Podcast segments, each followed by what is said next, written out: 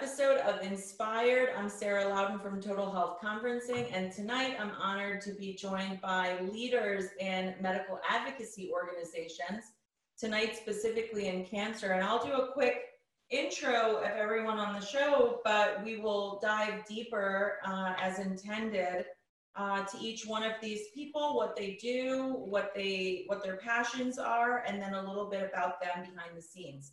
So I'm joined by Howard Soule, Vice President of the Prostate Cancer Foundation, Peggy Burkhart, Executive Director of the National Bone Marrow Transplant Link, uh, Andrea Goodman, Vice President of Patient and Family Support for the Colorectal Cancer Alliance.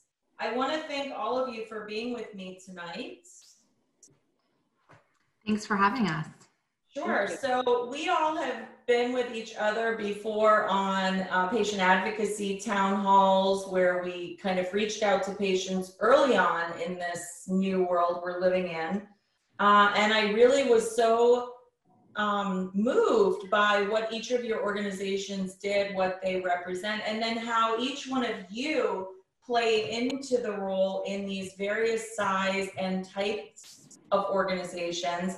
And I thought right away, I really want to come back and do something where we focus on you as individuals uh, so that we get a look behind what motivated you to be in these positions in the first place. Howard, I know the Prostate Cancer Foundation is a little bit unique in terms of the way it advocates for the, ultimately for the patient.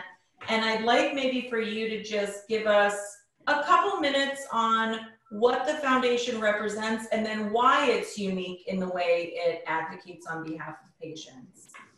Thank you very much. So the Prostate Cancer Foundation was actually founded in nineteen ninety-three by a financier and philanthropist, Michael Milken. And we've raised um, um, nearly a billion dollars to fund uh, highly leveraged research in academia that's led to um, ultimately, all the F D A approvals for new life-prolonging um, treatments for men with advanced prostate cancer. So it's, it's been my privilege to be at the scientific helm of this organization for now over twenty years. Um, we, we advocate for patients by providing educational support, by providing uh, content on our website, P C F dot org, that gives, gives patients um, uh, the, real, the real story, you know, in the journey of, of cancer from, from diagnosis all the way through to, to advanced metastatic prostate cancer in a way that is consumer-friendly, easy to understand, well-illustrated. Um, during this period of COVID nineteen, which affects cancer patients somewhat disproportionately who can't go to hospitals for certain kinds of treatments, um, we, we've provided a, um, a supplement to our, our uh, very well-reviewed patient guide that helps patients understand what they can do during the, this crisis to, to protect themselves and promote their health. But the, the, the main thing that our organization does is fund science. And as a scientist, I am um, so privileged to be in back of literally hundreds of millions of dollars in funded science um, today um, and tomorrow as well. So P C F is my privilege. That's wonderful. You know, it's so interesting the the way the foundation kind of works and supports. It's so different, and I think I think that's what makes advocacy so unique. I mean, people use the word advocacy organization with this really broad brush, um, and an advocacy organization can be a support group, you know, a local support group that meets once every month to discuss, you know, challenges in quality of life. Um, it could be a group of school-age kids that kind of adopt a cause um, and work tirelessly towards that, um, the mission that they set out for themselves. It could be a, a lone survivor that says, you know, I don't want, I don't want people that are experiencing what I'm experiencing to go alone or to feel alone. all the way up through organizations like yours, all three of yours, where it's well structured, it's run very much like a business in terms of having the right support, the right communication and marketing, um, public relations, fundraising. But at the end of the day, you know, what's so powerful to me, I think, is that anyone with a passion to support another, another person, another cause, animals, anything that's outside of yourself, you are an advocate. And I love that we're able to kind of scratch beneath the surface individually to the three of you and the many others that we've worked with in showing or telling the story of how you each became advocates. So, you know, before I move on to Peggy, I just wanted to say that, that it's not this big grandiose thing that people have to say to themselves, oh, you know, I don't have time, or that wouldn't fit my schedule or calendar. It's like being an advocate really just means that you care about standing up for and providing a shared voice for another person or another thing. And so, Peggy, as we go to you, I'd like you to just talk to us a little bit about your, your organization. Uh, and then as we round out a little more about Colorectal Cancer Alliance with Andrea, then I want to really get into the interview, which is getting to know more about each one of you individually. So Peggy, I'll just ask you to spend a couple minutes on what the National Bone Marrow Transplant Link is and how you advocate for patients. Thank you. So the National Bone Marrow Transplant Link was established in nineteen ninety-two, similar to Howard's organization. Uh, Myra Jacobs was the Jacobs was the founding executive director. She had a friend who needed a transplant and had a young daughter. She was a single woman uh, on her own with her daughter, and Myra uh, just decided that she needed to help find a way to help her figure out the help she needed to get her transplant across the country. And that's really how the link was born.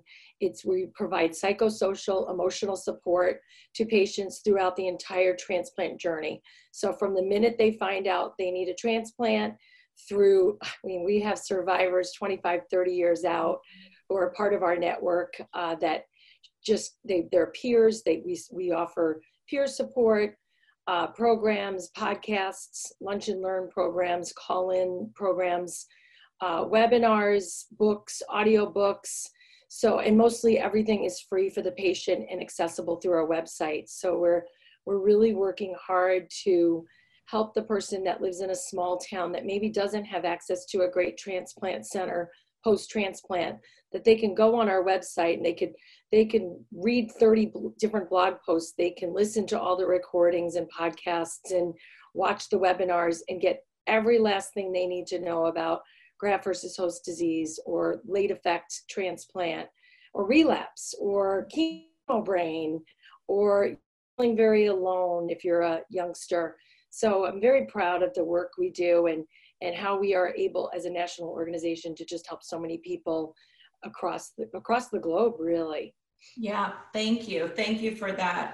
Um, Andrea, can I go to you? I've worked with Colon Cancer Alliance now on a number of things, and I kind of feel like I'm, I, I know the team and I've fallen in love with a lot of the team. So uh, if you could share a little bit about what the Alliance does and how it advocates for patients, that would be wonderful. Sure, Sarah. Yeah, I share your admiration for the team. I joined less than a year ago, and I, like Howard said, I feel like it's an honor to work for the community and the organization. Um, but the Colorectal Cancer Alliance has also been around for quite a while. It's about twenty years old. And we're the largest colorectal cancer advocacy organization. So we serve in three main areas. Our pillars are screen, care, and cure.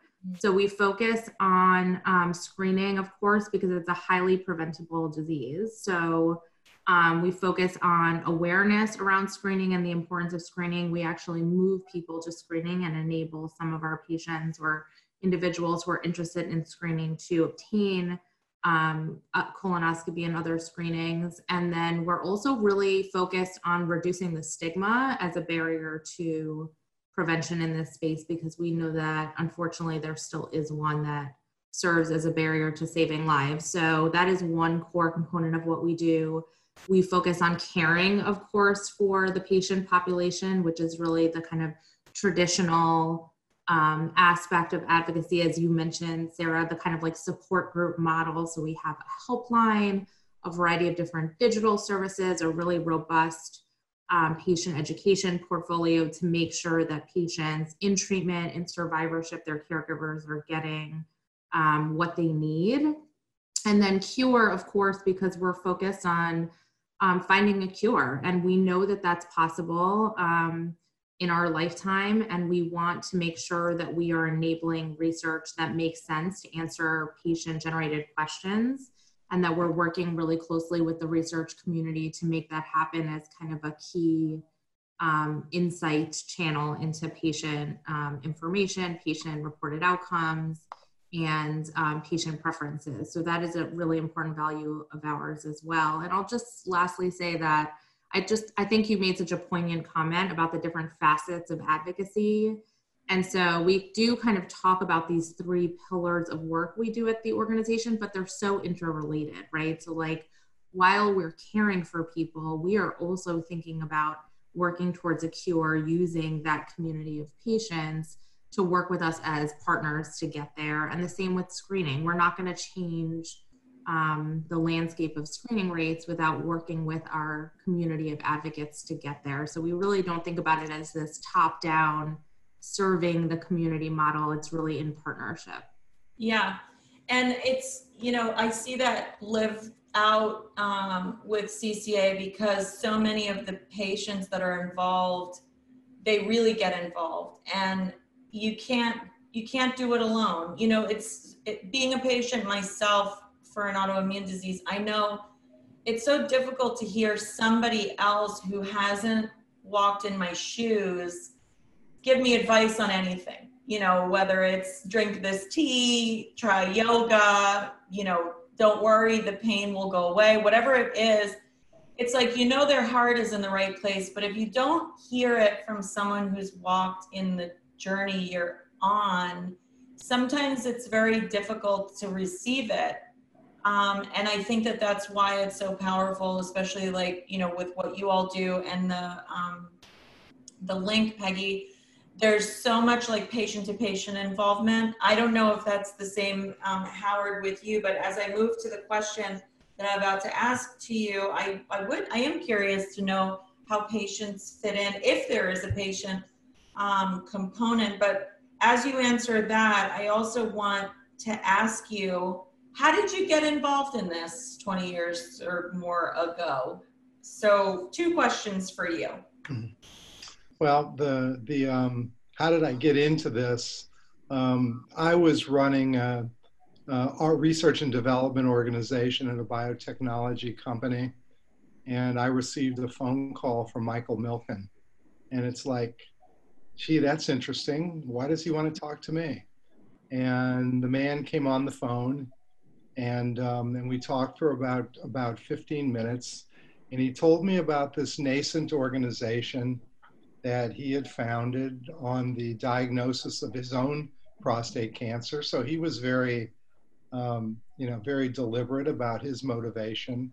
He um, um, wanted to, an, an individual that had um, an understanding of the drug development process, who was also a decent human being that had compassion for patients. So I know I know the drug development process. I think I'm a compassionate person most of the time. Um, but, uh, you know, we had a series of meetings and got to know each other. The organization was raising a lot of money, but it was, it was kind of unstructured in the early days. And, um, you know, sometimes it takes nonprofits a little longer to find their land legs. I don't know what my, my colleagues on the call have found about their organizations, but with Mike, nothing, um, nothing is too hard, nothing, nothing is too expensive, and nothing is unattainable. He is a force of nature. So I just, you know, I, I on my second or third meeting with Mike and the, the then C E O of the foundation, it was like, you know what, I'm gonna do this. And I think I'll do this for about five years. Well, that was over twenty years ago, and I'm still doing it. So that's that. That either says the foundation is really good or my judgment is really bad. And I think it's that the foundation is just that good. Um, you know, the, the number of medications that prolong life. Before this, this, this conference, I gave a talk to a major pharmaceutical company. They brought like a hundred of their scientists, and they were just interested in what our foundation had done. What have you guys achieved? And when I put up the list of medications that had our fingerprints on them, it's like, wow. So what? That's what we do good. What we could probably do better, to be honest with you, because we've spent so much time, resource, and energy on finding the best science, finding the best scientists, finding the best physicians. We've, we've, we've really ramped up our interface with patients in ways that are very positive. And as I said earlier, education. Education is the best patient guide for prostate cancer that you can imagine. Um, it is just so well, I wish I had had more to do with it. I, I vectored some of the professionals that, that critiqued it and helped help uh, review it for veracity, accuracy, and that keep it up to date. But the team that we have on board that produces these things is is just A plus, really good. Um, you know, we're interacting with people more. In this period of, uh, we, we do some really big high-end events each year. Can't do those this year. Some of them have, have worked out on Zoom, okay. But some of our fundraisers have come up with really unique ideas, how to do fun things. So one of our big events is with Major League Baseball each year. Baseball ain't what baseball was. So Major League Baseball, and going to all thirty ballparks and going into the booths and talking to patients with the, with the sports announcers isn't going to happen. But how about walking the bases, you know, virtual walking the bases? And our team came up with the coolest idea how to do this. Well, we can't have the home run challenge this year, but you can walk the bases. And it was a challenge to walk like forty-two miles in thirty days. And while they're doing it, to raise money. And it raised, you know, a, a really impressive amount of money, considering it was done for the first time. And it didn't have the costs of the, you know, a banquet hall in a high-end hotel in New York. It didn't, none of those costs. It was just two, two women with a great idea in our organization that said, we're going to do this. What do we have to lose? And they had everything to gain, and they gained a lot. That's what's so, I think that's what's so impressive at this time. I was listening to a podcast where someone said, you know, real change only comes when we encounter, like human beings encounter crisis. That all throughout our life, you know, we have these little kind of compromises that we make, but real change doesn't happen unless and until we feel forced, like we feel like our back is against the wall. And, you know, when I first heard it, I thought to myself, I don't know that I agree with that. And then everything that I thought about that kind of promoted these big sweeping changes, I thought, oh yeah, that happened. That was the catalyst. That was the catalyst. And so it kind of made me feel like, well, I wonder what the cat, I wonder, you know, what this, what this that we're living in will be the catalyst for. And it, it's so many things, but you know, Peggy, as Howard was talking, it's, it's the catalyst for people like us that have always been people comfortable living in the background, supporting something. It's the catalyst for people like us to flex our creative muscles and say, we're not going to be stopped. Like, we still have really incredible work to do and important work to deliver. And so while we've been doing it in our typical ways, now that we can't, all that means is we've got to get more creative. So Peggy, as you're thinking of your journey in advocacy, maybe you can tell us a little bit about how you got into this position, and then what personally, what this is kind of catalyzing you as an advocate uh, to do, to think, to behave uh, in this time. So I worked in solid organ transplant for twenty years for the Gift of Life Michigan Foundation. and uh, organization, I'm sorry. And I was a, had my own business. I was a P R person and got involved in that. And then I saw the the job announcement for this job, and I, I went on the interview and I just fell completely in love. Again, it was the gift of life all over again, but a different gift, the gift of marrow. And, you know, when my kids, I have three kids, and when they were younger, uh, the, the customers I loved the most, I, wor- I started a business from home so I could be home with them. I still, I think I worked twice as hard, but uh, what I learned was the, the, when I worked with the nonprofit groups, it didn't feel like work, and it felt so rewarding. If I had to be away from my three kids, five and under, at least when I was doing rewarding work, it wasn't, I felt less guilty, to be perfectly honest, from being, you know, not being able to be with them. And I fell in love. I just truly fell in love with being an advocate. And for me at the Link, the creativity is what keeps me going. Be, being able to create the different programs and just identify the need and have so much freedom to be creative and see the numbers. I mean, the numbers, the proof is in the pudding. When we start to see the registrations, uh, we have a lunch and learn tomorrow. We have three hundred sixty-five people registered to hear about G V H D. You know, some months we don't get those numbers, but then they're recorded, they're on our website. It's, every one of them is not going to be a home run, but we're addressing a need and giving them resources that they would never have access to. And it is just so incredibly rewarding and energizing, and it just makes me want to come up with another program. Um, and that's the best way I can explain it. It started really as feeling less guilty, and it turned into a, a you know, a love affair. I love it. And you're so right. You know, when we started this podcast, and I think all of us can think about a, an initiative we started or we started doing since COVID, you don't know what's going to come of it. And, you know, as we're counting numbers, you say, oh, there's going to be three hundred people on this, this program you have tomorrow. I mean, this uh, upcoming program, but you don't know if sometime a month from now, someone newly diagnosed, someone really struggling to find information won't come across that.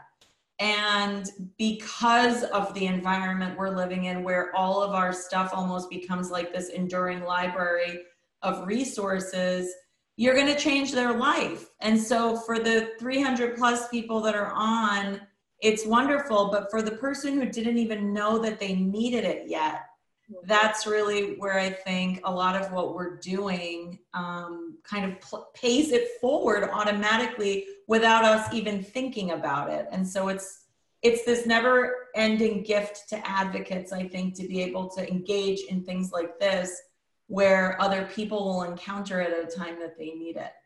Um, so true. Andrea, you are new to the uh, Colorectal Cancer Alliance. I know not very new, and especially now it probably feels like every day is one month. So you've been there for uh, thirty-five thousand months. Um, tell us how you got into advocacy and, um, you know, what has, what has catalyzed in your life in terms of being a change agent?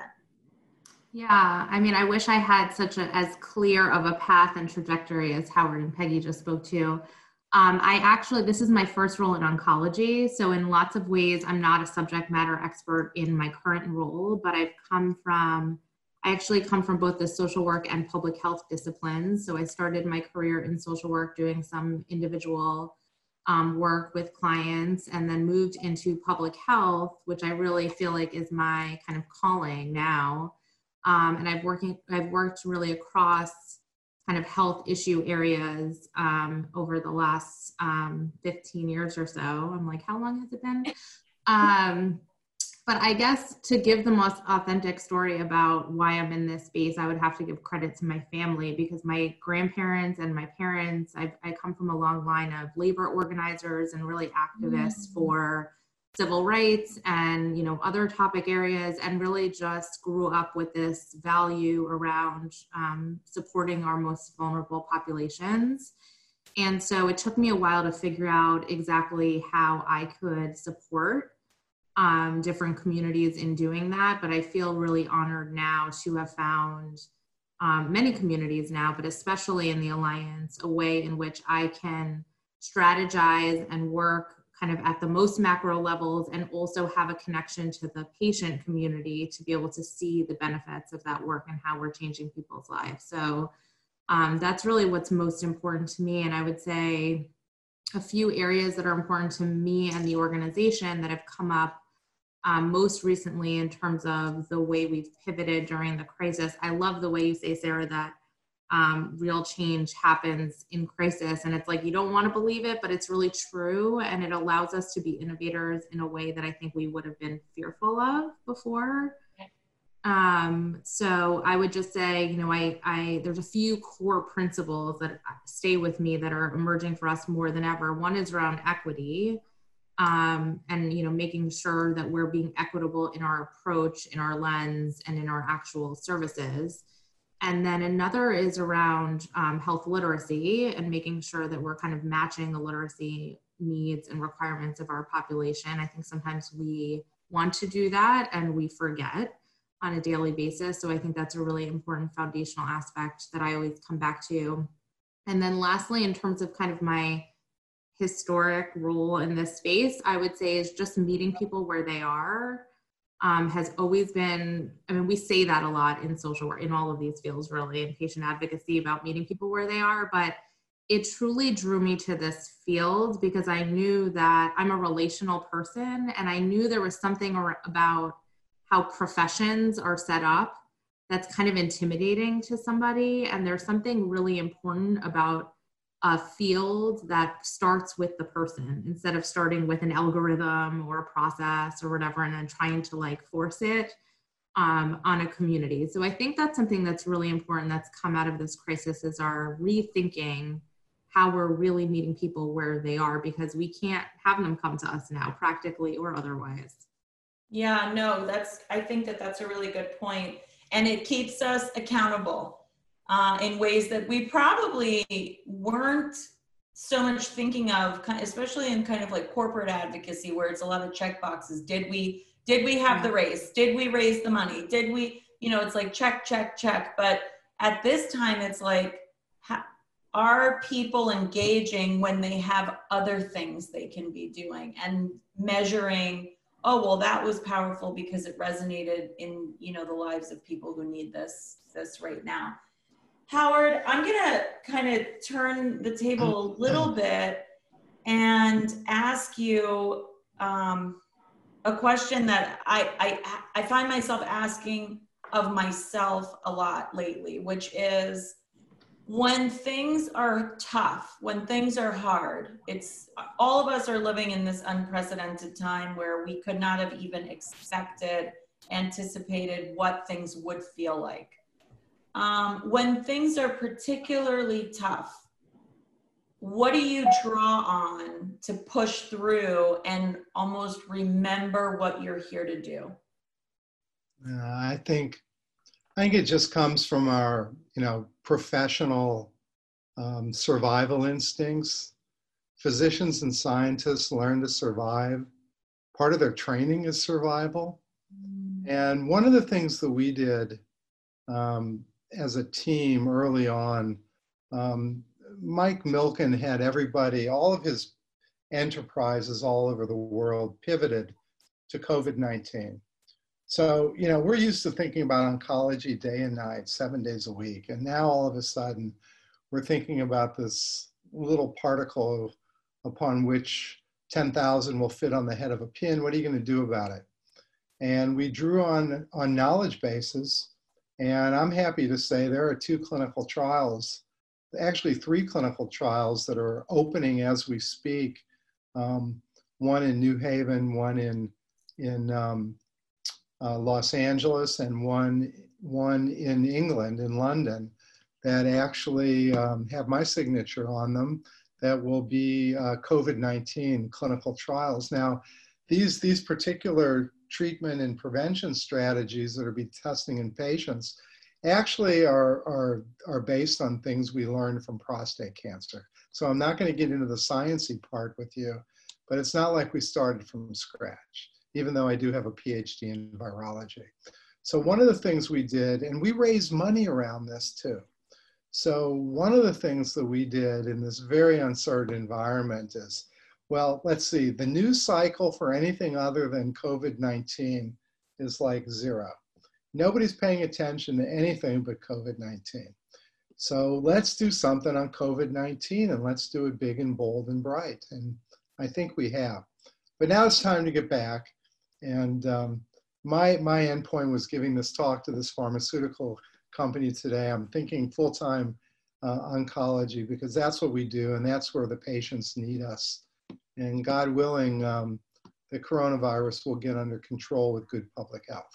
Yeah. I was gonna say, Andrea, I just wanted to say, You, you mentioned public health. Um, you know, my background is in virology and epidemiology, actually from a large public health department at Baylor College of Medicine. So we all draw on our past, and maybe you are too, you know? Yeah, definitely. I, I interviewed the director of the Emory Winship Cancer Center last night. He's a radiation oncologist, Wally Curran. I mean, really, really powerful guy. I know him well. Unassuming, uh, you know then, unassuming guy, funny, but so powerful uh, when you think of his contributions. And, you know, he was saying, Howard, you reminded me, he was saying that, you know, a group got together and said, what could the role of radiation, like a simple, small dose of radiation, be to kind of protecting and preserving lung function, um, different than the way we're treating these patients that kind of come in with, you know, and he said that there's some clinical trials around giving this dose uh, and that it's fantastic. It's early, but it's fantastic. And I said to him, you know, when I went to my rheumatologist and I was talking to her about um, being on a biologic, and, you know, I was panicked in the beginning saying, like, I'm Absolutely. so susceptible. She said, well, you are more susceptible, but what we think we know about the virus is that the cytokine storm that is what really brings the patient down. The biologic's natural path is to suppress those types of storms. So you're protected. And we are thinking as a rheumatology community, how do we translate what is happening in our patients with autoimmune diseases to what's happening with this overexpression of immune response? So as you were talking, Howard, I was thinking, it, it the world has become so much more connected and so much closer in that we're all thinking of strategies where we draw upon what we know to contribute to fixing this crisis that is happening. And I love that the work uh, of the foundation is, is, you know, hugely, three clinical trials, incredible, congratulations, um, moving, moving towards that too. I, I really appreciate that. And I, I thank you for all that you and your team are doing. Um, Peggy, you know, along the same lines of what I asked Howard in terms of what you draw from when you have hard times, as an individual, um, you know, how do you, how do you find ways to kind of protect your mental health, protect your physical health, while we are living in these times where, you know, you almost have to, you could be sitting in your office until nine, ten p m because what's stopping you? No one's clocking out. The coffee machine isn't running dry. It's kind of like there are no guidelines or guardrails anymore. So how do you focus on being the advocate for your own health?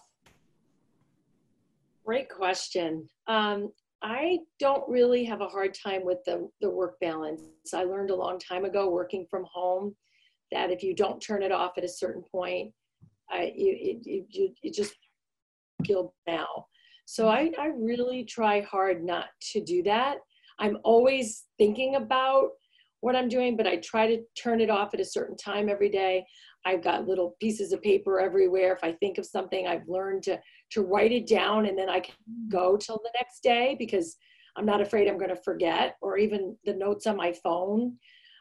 Um, but I, I don't really struggle with that, to be honest. I, I think the patients know family around the corner and a caregiver, and the feedback that we from our patients, the emails, the phone calls, the survey, you know, when we do ask for a survey, it just, it really sparks me to keep going and to just keep working hard to help these people that are fighting for their lives. Yeah. As I'm sure everyone here can, can understand. I mean, I have been so blessed to not have any sort of health crisis. I'm surrounded by, especially lately, I've two friends that are very sick. Um, and I just think it's, it's, it's balance. Um, I walk a lot every day. I, you know, I just try to find things like golf just to have that, that work balance so I don't burn out. And I think not being a founding director, um, and not that Myra burned out, but I think when it's your baby like that, yeah. it's a li- it might be a little bit different.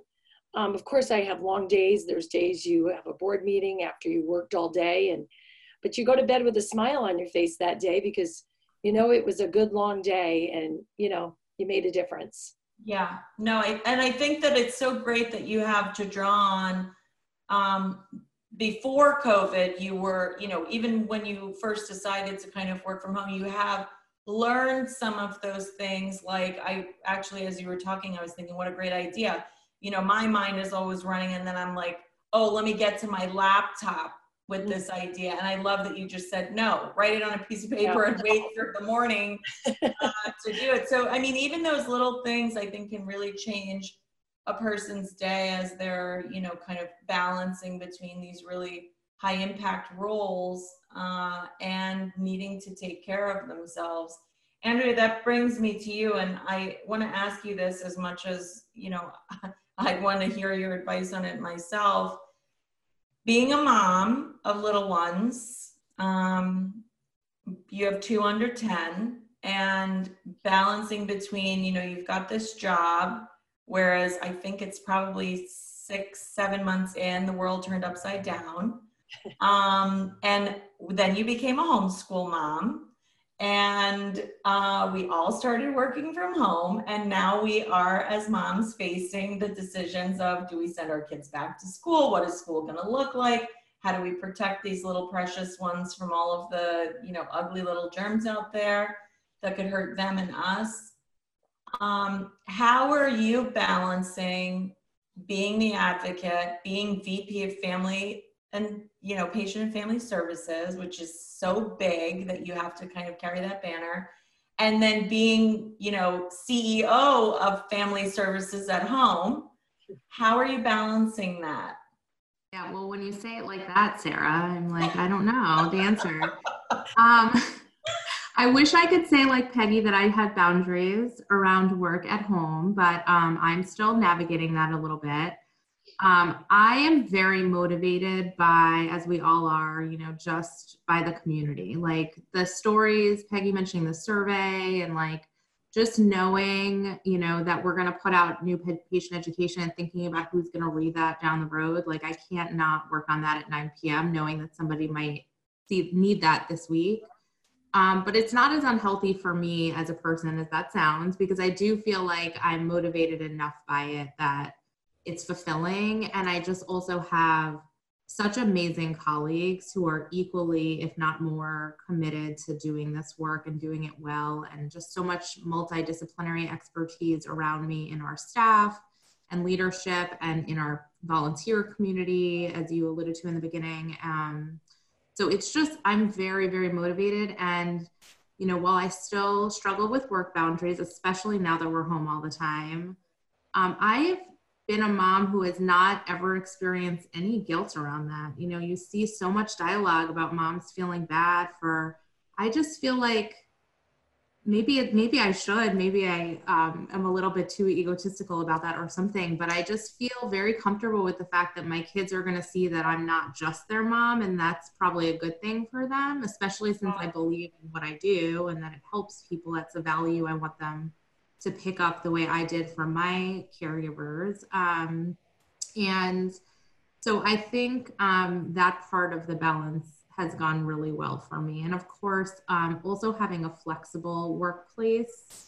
You know, I do have a very busy job and um, a very, uh, um, you know, long workday, et cetera, but I feel very supported in my workplace and by my boss and by, you know, the rest of leadership that I might be interrupted in the middle of the day and there goes a half hour and I'm going to send out those emails tonight because right now I have a crying child. So yeah, do what you got to do. That, I think a lot of, I think a lot of companies, you know, we used to think like we work for a company or an organization, and now it's like become so evident we work for people, and those people mm-hmm. are experiencing for the most part, what we're experiencing. So, you know, they may have different um, structures. Maybe they've got house helpers or, you know, people that kind of help support them in different ways, but they're still home with their kids, their wives, you know, they're going through all of these things. And I think that it's changed the nature of the interactions between leadership and delegates, in that if you've got to take time for your health, if you've got to take time for your kids, you got to do it, because, you know, that's what's going to make you whole and able to be a, a strong contributor. So I, I hear you when you say that. And I, you know what, I do appreciate too, that it's kind of like, you know, as you mentioned, the mom guilt, it's like, relieve yourself of that. You know, we're not, we're not trying to create perfect kids. We're trying to keep our families safe right now. Right. So, you know, if they watch too much T V or play too much games, it's going to be okay. It's, yeah. you know, they're not, they're going to be okay. So I appreciate that too. And I'm sure the listeners uh, appreciate that.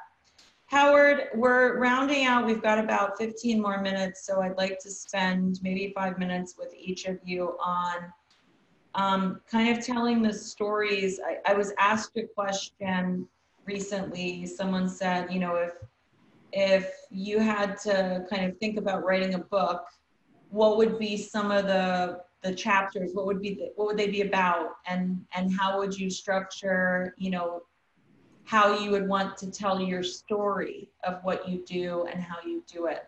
And so from that, I the question I have is, when you think about your life and you think about what you're doing, what is a memory that comes to mind right away that you would include in a book that you wrote about your life? Oh, I have a lot, and I'll just give you a couple.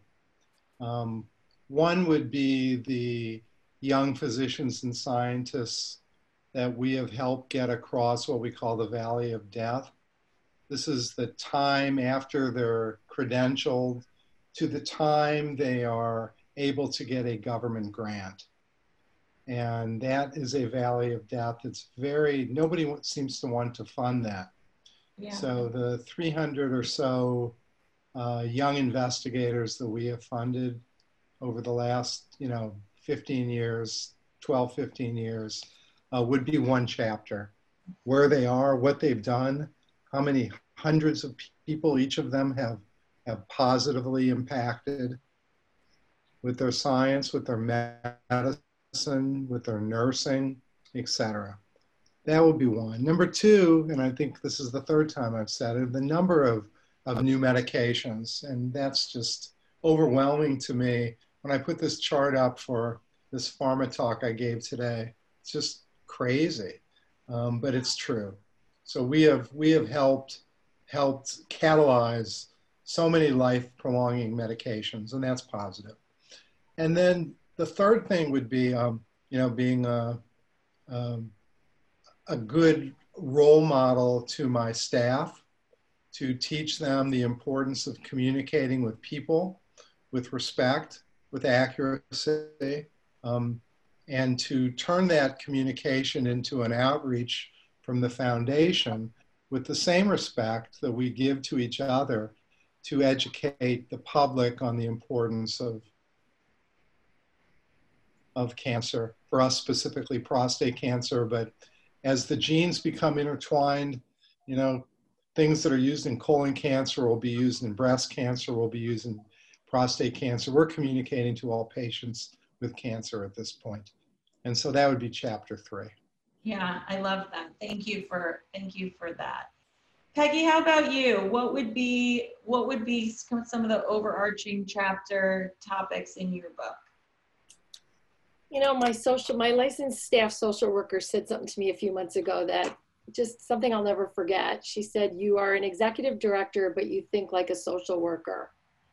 And I think to do this job that I have with such a small staff and such a big mission and nationally, I think that at first I didn't know what to think of that, to be honest. And when I thought, broke it down in my head, I think it was a compliment. And I think to do the jobs we do, It, I had a boss tell me once when I was in my twenties, another thing I never forgot, you can teach people a lot of things, but you can't teach them to care. Oh. And I never forgot Mary, my boss, Mary, telling me that. And it stuck with me my whole career that I, you know, I, my daughter uh, gets mad at me sometimes. She goes, I've never seen anybody love their work so much. She's like, it's really annoying. Because for most people, work is work. But, you know, I really have always loved what I get to do. I don't even, I know that sounds so silly, but I don't feel like it's work. I feel like it's a calling, if that makes sense. And yeah, you're, girl, you're you're preaching to the choir, because all of us feel that. I think yeah. everyone in this field loves what we do. It's hard at times, but we love it. And we and I just feel so blessed to get to do it. And and like I said earlier, the creativity, the being able to create the programs is just my favorite favorite part of the job. And. And we're going with our gut, and we we we designed some COVID programs for patients. Uh, we switched gears when the pandemic began, and we had three hundred people tuning in to understand how to deal with COVID and, and be a cancer patient. And, you know, we're just going with our gut, and it's working out. And that's, I guess that would be. That comes from, that comes from that chapter where, you know, you think like a social worker, which I, I do think is a compliment. I think that that's fantastic. Andrea, what about you? What would be uh, some themes in your book? Yeah, I think I want to ride on the coattails of that and, you know, say as an individual professional, I would certainly say that the mentors in my life have been life-changing for me. So along the way, I've just had Um, so many incredible mentors that have taught me lessons around vulnerability, like this piece about empathy. And I think showing up as a vulnerable person um, is such an important trait. And I think it allows me to do my work better than like posturing in a way. Like I feel very comfortable at this stage in my career, in my life, saying like, I don't, I don't know. Or I need this type of expertise to supplement something that I do know. And I think that um, I'm a much better professional for it. And I wish that I had learned that lesson early, but I can credit so many mentors for, for teaching me those ropes. And I think a lot of um, people coming up into leadership, especially women, um, struggle with that because you think you need to like show a certain like strength or ability to do something that you're still learning. And we also struggle with imposter syndrome on the flip side, where we feel like we're not supposed to be there and everybody else knows these things, especially in this um, industry where we're with a lot of physicians and investigators Um, who, you know, have additional credentials behind their name, and there's a lot more clout around those types of roles. And when you're the patient advocate in the room, when you're the patient, when you're the advocate, when you're the patient advocate professional, um, it's seen as a little bit less, um, you know, valuable in a way. I still think that we're moving towards elevating that type of role as equal. Um, and so, you know, I would certainly want to share just that journey that I've had around, you know, feeling comfortable with what I'm good at and being vulnerable with what I'm still learning. Yeah. And then on the professional side, I would just say watching the field over the last few decades evolve has been so humbling and energizing in itself. Like patient advocacy used to be that support group model, and it was kind of over here. And now we see drug development companies and, you know, F D A and others saying, no, actually, we need to require it because patient input is that valuable that it needs to be a part of the system. And we can provide support while we're doing all those things, but we cannot create things for the people without the people. Right. Um, so seeing that evolve has just been really incredible, and I'm, I'm humbled to be a part of it. Um, you know, as you were talking, I was thinking two things. I, I was with a group of breast cancer, uh, metastatic breast cancer uh, disease patients. They all had metastatic breast cancer, all, all these incredible women. And someone said something like, you know, I, it was very hard for me to ask for help. It was very hard for me to kind of share my story. One woman went as far as getting her eyebrows tattooed and wearing wigs because she didn't want anybody to know in her job that she had cancer, because she felt like it would make people think that she was weak. And there was this really tough, she founded uh, an organization called Stupid Dumb Breast Cancer. It's actually awesome. Um, and she said, she kind of like interrupted the Zoom to say, I just need to say it is strong to ask for help. And it was like everybody just kind of stopped, but it was another moment for me where I thought to myself, gosh, it is strong, because in that moment you are admitting your vulnerability. You're reaching out and asking someone who's better equipped to come in and make a stronger product. And you're allowing yourself to kind of become all of a sudden part of instead of leading. And so when she said that, I thought to myself, if we taught our young girls that earlier, that it's strong to ask for help, that they wouldn't feel ever that, you know, if they seem like they don't know the answer or they need someone's assistant assistance, that they would automatically feel empowered to do that. So when you were talking, I thought, you know, that is something that's interesting. And another thing you were saying, um, you know, that patients often, or patient advocates, uh, or patients who are advocates often feel unqualified. Um, but I would argue we are the most qualified.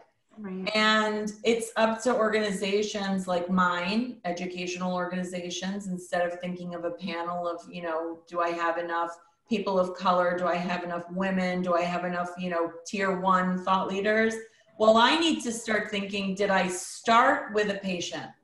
And that was a challenge I gave myself at the end of last year, that I wouldn't do programs that would not include patients, because why would I?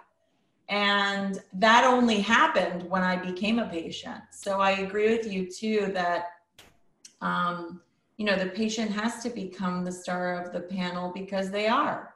Right. So um, I, I appreciate some of the things that you said, and I know that the Alliance is moving leaps and bounds in, you know, making sure that patients and advocates are well represented uh, in, in the future.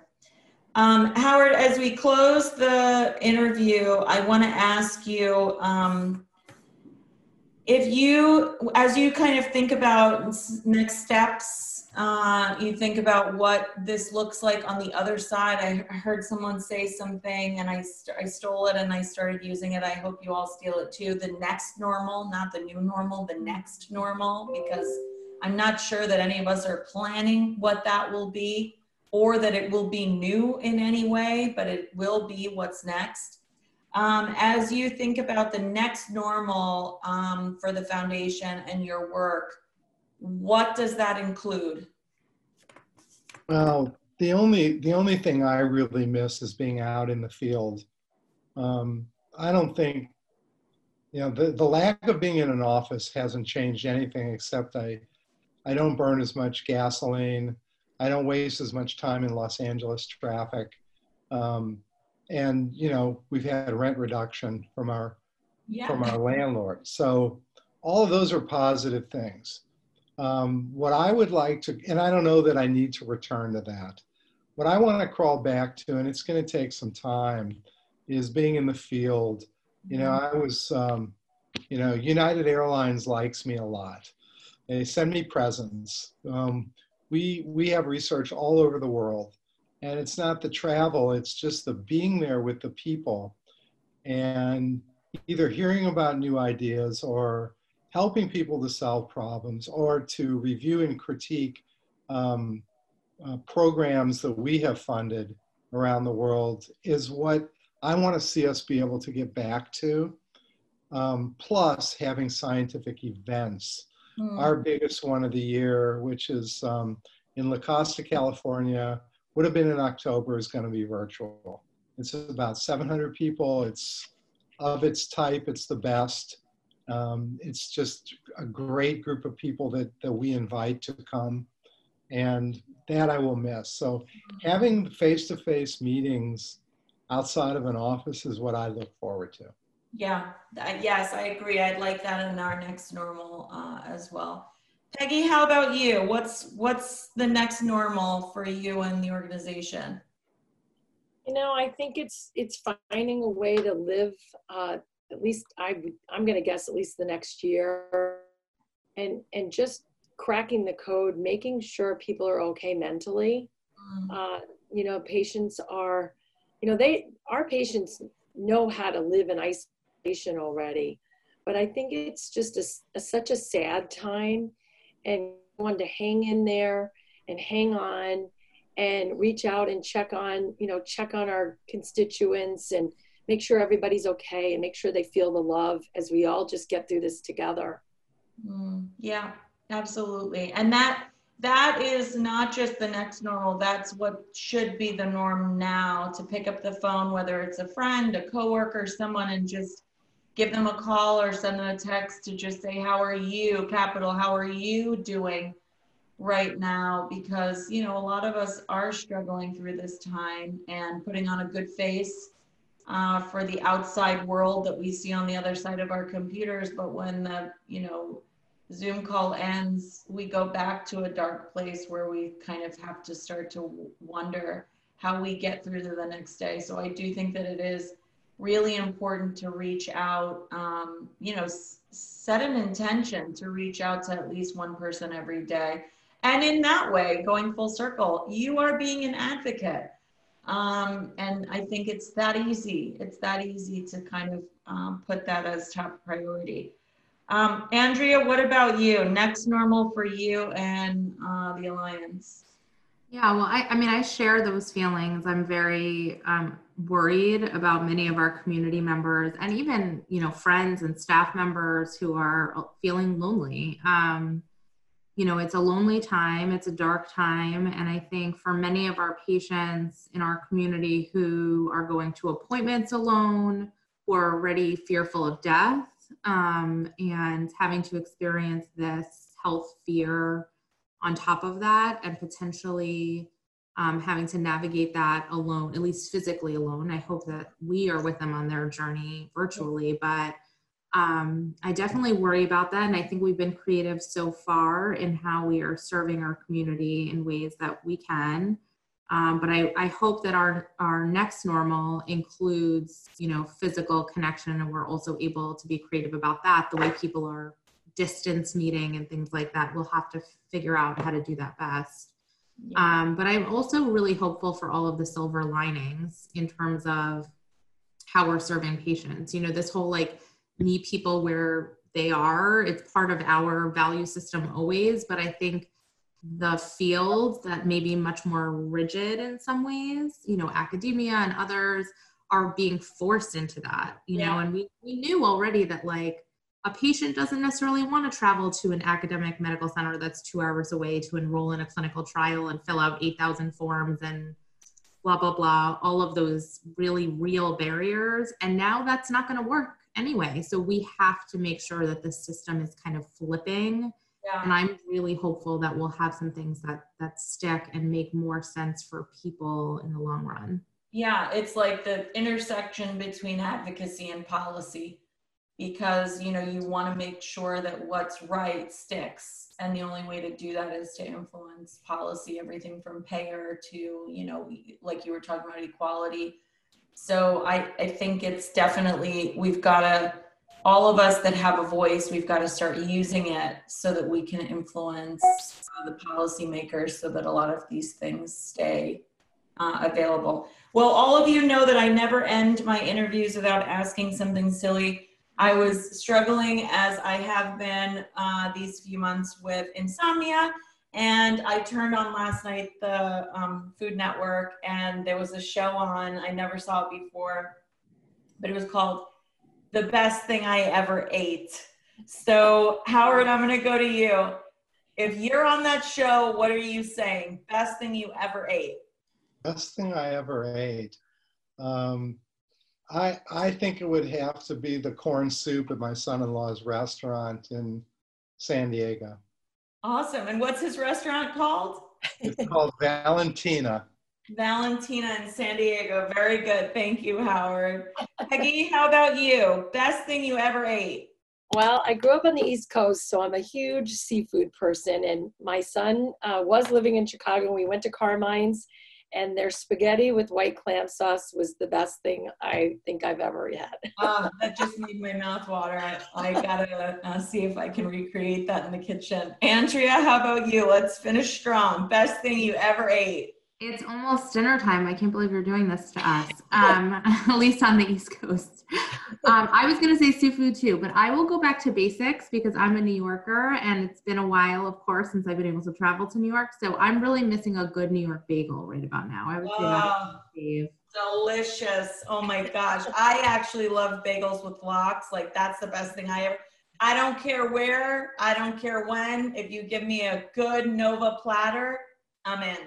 So, well, one day we'll have to go together, Sarah. Yes, we will. We'll, go, we'll, do, we'll do like a national tour. We'll start in New York, have bagel, a Nova platter, good New York bagels, make our way to Chicago, have that amazing clam, uh, what was it, clam linguine? What linguine was with it? White clam sauce. Linguine with white clam sauce for lunch, and then we'll end at uh, Valentina's for the incredible corn soup and probably a hundred other things on the menu.